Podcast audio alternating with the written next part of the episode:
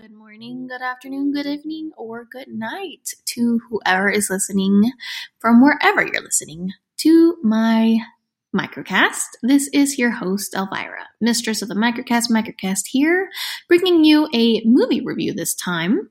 So, I recently went to the theaters, and although it was alarmingly empty, there was literally no one next to us. It was just my husband and I there.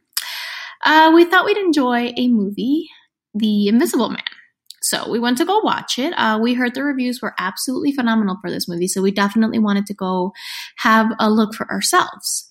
And I have to say, this movie definitely is a great movie. Uh, a lot of in- intensity, a lot of uh, dramatic moments.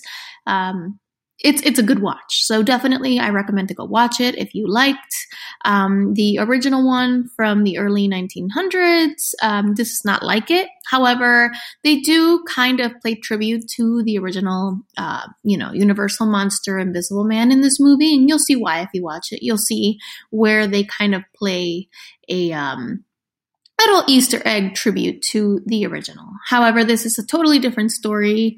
Um, it's a definitely must watch, but I wanted to discuss the movie because there was a couple topics that came up in the movie that I think are very important and definitely resonate with today's current societal issues.